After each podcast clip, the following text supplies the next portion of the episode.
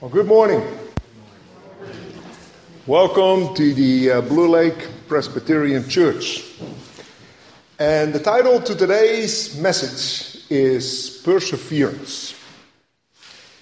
But I'd like to kick it off with, uh, with something comical. A burglar broke into a house one night. He shined his flashlight all around looking for valuables when he heard something in the dark say, Jesus knows you're here.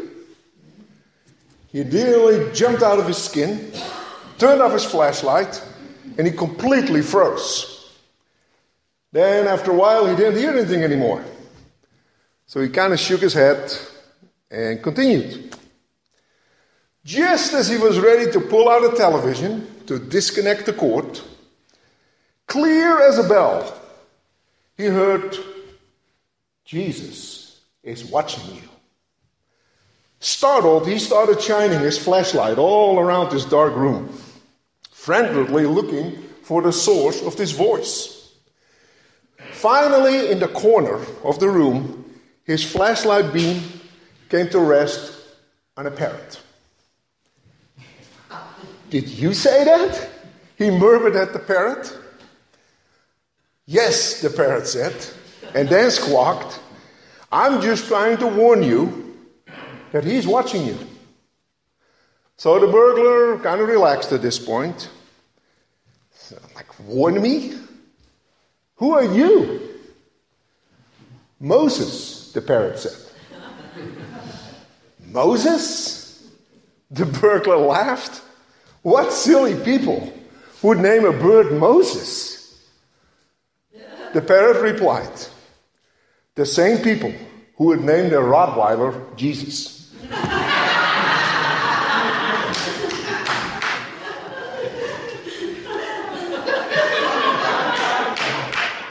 Uh, just walking around Blue Lake on Friday night, giving out some flowers with some uh, sermon flyers, I encountered a lot of dogs. Lots of dogs. And I can see why. It's great to have a dog as a pet. I actually remember growing up in Holland, we had a poodle. We got that poodle when he was a year old. Well, the previous owner was a shoe shop owner, and he had left that poor dog in the back of the storage room, in the back of the shop. Well, he kept him in that storeroom a little bit too long, and at one point he came in and found shoes scattered all over the floor of that storeroom. Well, that was the end of the dog. So our family uh, took that dog in, and for the, all the time we had that dog, that dog never lost his wild hairs. But I remember as a child, we had a lot of fun with that dog. Well, my wife loves dogs as well. Years ago, we got two Pomeranians. But that wasn't enough. Then we got a mutt, a little bigger. And then we ended up with a, with a German Shepherd. And then just a few years ago, uh, she found a German Shepherd that was in distress, in a bad home. So we brought that German Shepherd in as well. So now we have four dogs one small Pomeranian, male, dominating three huge female dogs. Quite a comical sight, I must add. But what all these four dogs have in common, they're spoiled rotten.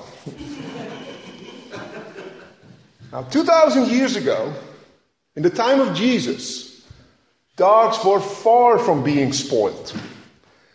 Those dogs weren't the pets like the ones we know today. Dogs in those days ate the scraps, they were scavengers. And in, in Matthew 15, dog scraps are a code word for a test of faith and a test of perseverance. And that is what brings us to today's reading in Matthew 15, 21 through 28, which can be found in your Pew Bible on page 17. And I'll give you a moment to, to look it up. 17 on the back side of the Bible, by the way. The New Testament starts was page one again.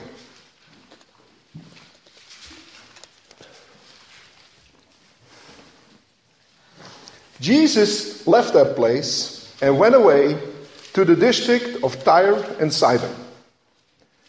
Just then, a Canaanite woman from that region came out and started shouting, Have mercy on me, Lord, son of David. My daughter is tormented by a demon. But he did not answer her at all. And his disciples came and urged him, saying, Send her away, for she keeps shouting after us. He answered, I was sent only to the lost sheep of the house of Israel. But she came and knelt before him, saying, Lord, help me. He answered, It is not fair to take the children's food and throw it to the dogs. She said, Yes, Lord, yet even the dogs eat crumbs that fall from their master's table. Then Jesus answered her, Woman, great is your faith. Let it be done for you as you wish.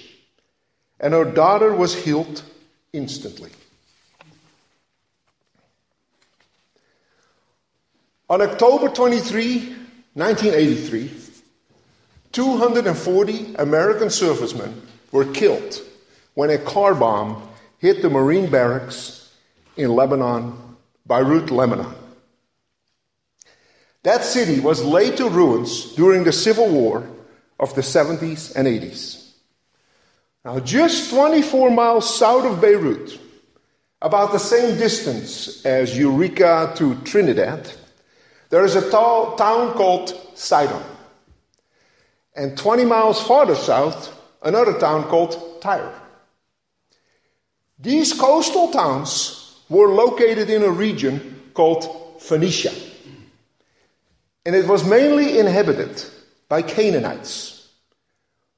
Now you may wonder what Canaanites are. Canaanites are mentioned 150 times in the Bible, mostly in the Old Testament. They were wicked adulterous people, descendants from Canaan, the grandson of Noah. Canaanites were regarded as the lowest class in society at that time. Oh, the Bible text of today sure is a challenging one. Didn't Jesus preach to love your neighbor as yourself? in the Sermon on the Mount. And at the service, this seems to be a complete contradiction.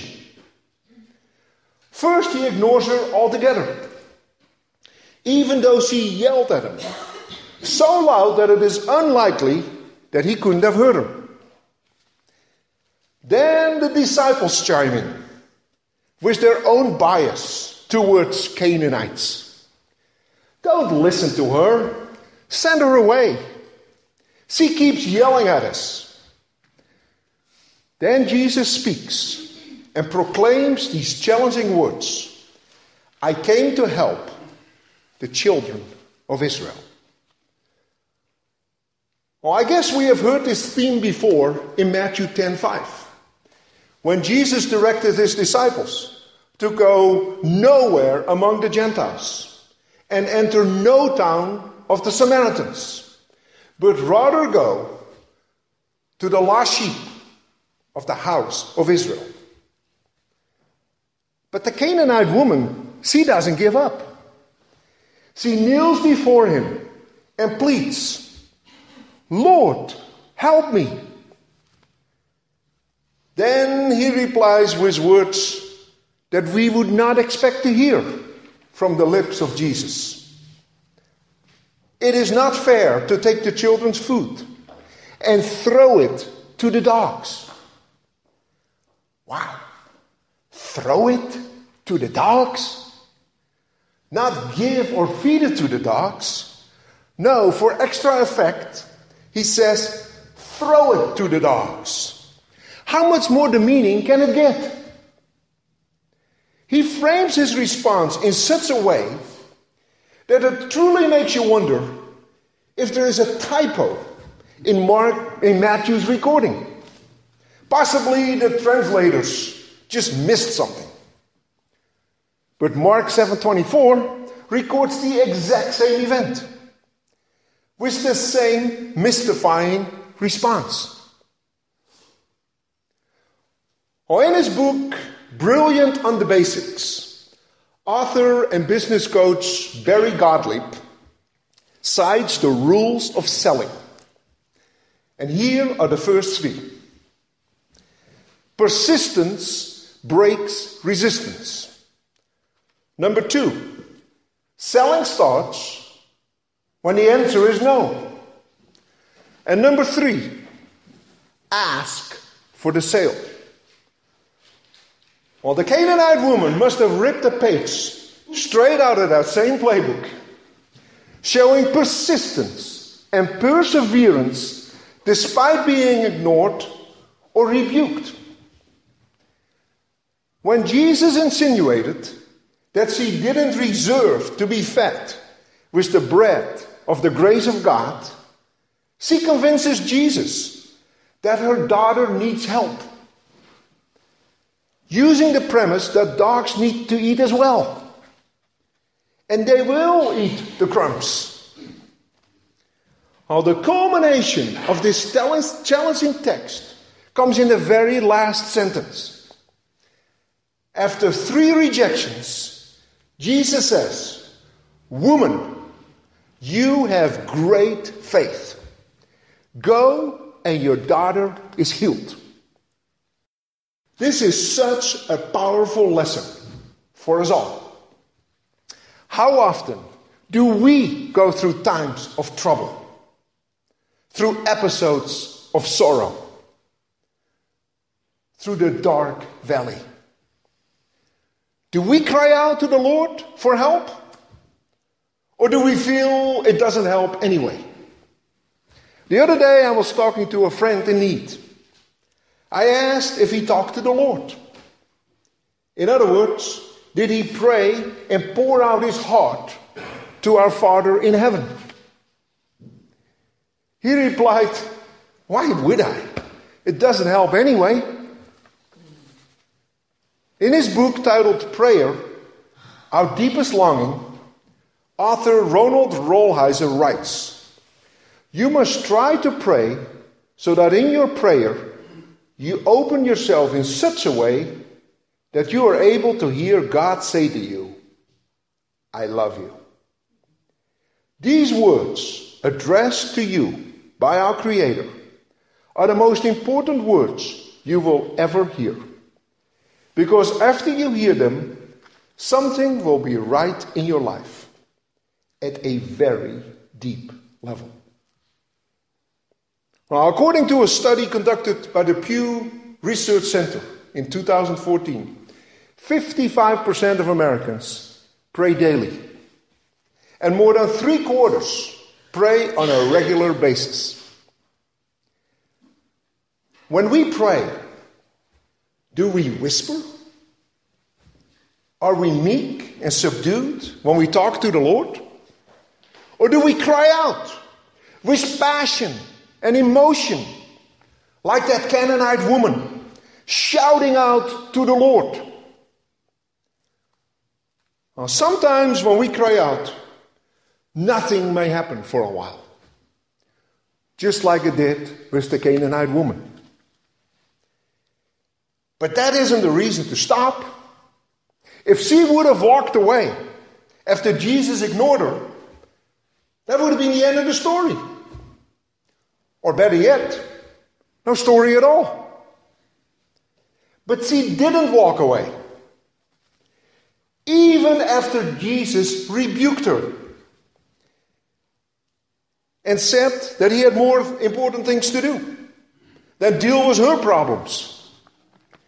The Canaanite woman stuck with it. She persevered. Rolheiser writes in his book Life, as we can all attest, is not without its bitter frustrations and crushing heartaches. We live with pain and unresolved tensions that can test the strongest faith and the stoutest heart. None of us want to live with a long, lifelong patience predicated on the promise that in the end, love and justice will prevail. We want love and justice and consummation now, not in some distant future and after a lifetime of heartache. Then a Jewish saying puts it this way God is never in a hurry. So we live with a lot of impatience. Atheists and non believers may say, enough is enough.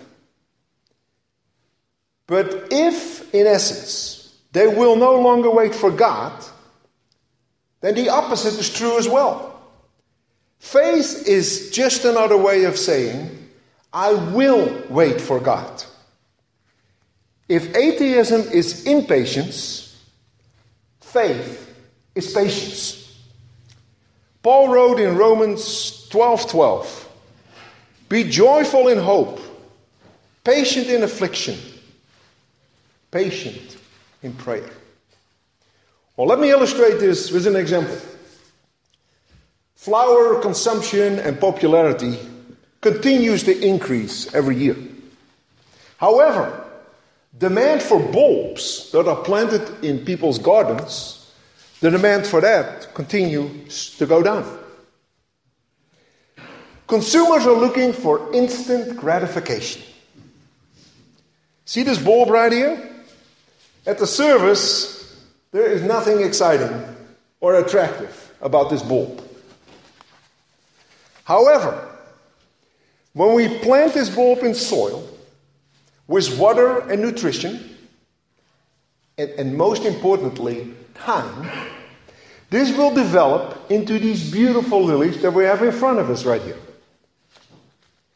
But it takes time and patience and faith for this to happen.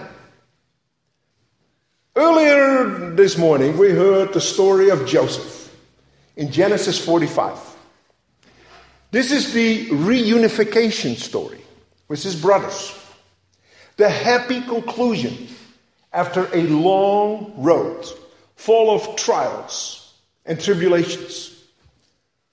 Joseph was sold into slavery at age 17, thrown in a prison for being falsely accused of a crime he never committed. He helped fellow prisoners with interpreting a dream, but still spent two additional, additional years in prison. Throughout it all, Joseph maintained his faith in God. He could have given up, but his faith and honesty and perseverance eventually paid off. By the grace of God, he became second in command in all of Egypt. Paul wrote in Galatians 6 9.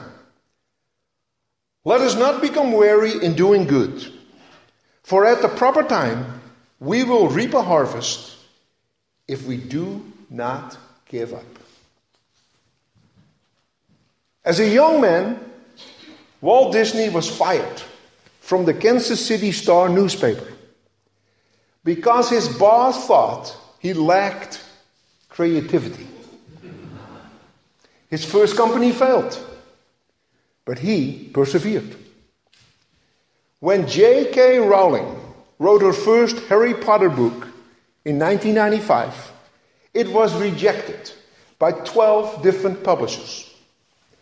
Even Bloomsbury, the publisher that finally purchased Rowling's manuscript, told her to get a day job. She did not give up, she persevered. Milton Hershey dropped out of school at, a, at the fourth grade and took an apprenticeship with a printer. But he got fired. Then he became an apprentice to a candy maker. Hershey started three unsuccessful candy companies, but ultimately he persevered. Oprah Winfrey was fired from her television reporting job because she was deemed not suitable for television. Well, we all know the rest of that story. When I started at Sun Valley in 1984, Sun Valley only grew iris in the spring. Then we started growing iris in greenhouses for winter production. But low light conditions and the wrong temperature treatment of the bulbs caused significant flower abortion and no flowers. Other iris growers on the central coast grew their iris in the winter outside. So we planted a field of iris close to the ocean in McKinleyville, where we felt it was just a little bit warmer, for winter production. Well, that winter turned out to be one of the coldest in years. With plants covered in ice for weeks on end and not growing. Then in April, it warmed up and all the iris plantings came together. Years later, we grew some new varieties from Holland called jumbo iris. But only half the plants gave a flower. Despite all these difficulties, we persevered. In 1984, Sun Valley was a small iris grower among at least 60 other iris growers in California alone. Today, we grow and sell more iris than all the other iris growers in America and Canada combined. Abraham Lincoln failed business three times, lost seven campaigns for political office before becoming our 16th president of the United States. The Bible says in James 1:12, Blessed is the one who perseveres under trial, because having stood the test, that person will receive the crown of life that the Lord has promised to those who love him. Earlier this week, I heard Joel Osteen give an analogy of a bow and arrow. The more you pull the arrow back, the further it's going to shoot. Pull it back just a little ways, no tension, no pressure, but it won't go very far. When seemingly things don't go our way, we are being pulled back. It is not God trying to punish us. It is not because there is nothing good in our future. God has allowed us to be pulled back because He is about to shoot us farther than we ever imagined. Our destiny is much bigger than we realize. The Canaanite woman, Joseph, Walt Disney, Lincoln, and Hershey were pulled back with adversities, but ultimately, destiny exceeded their imagination. You may think you have been handed a raw deal, a lousy job, a great disappointment, a bad break, another setback. When God shoots you out, He's going to make up for lost ground and for lost time. Friends, as we leave here this morning, let us be invigorated with the knowledge that God loves us. He has a standing invitation for all of us to enter into His kingdom. He sent His Son, Jesus Christ, to die on the cross for us. Jesus said in John 14, 6, I am the way, the truth, and the life. No one comes to the Father but through me. There is no promise of an easy, trouble free road. Jesus said in Matthew 7:14, "The gate is small, and the path to eternal life is narrow." This narrow road comes with trials and tribulations. He said in John, John 14 1, Don't let your heart be troubled. Believe in God and also believe in me. Accept Jesus in your heart as Lord and Savior.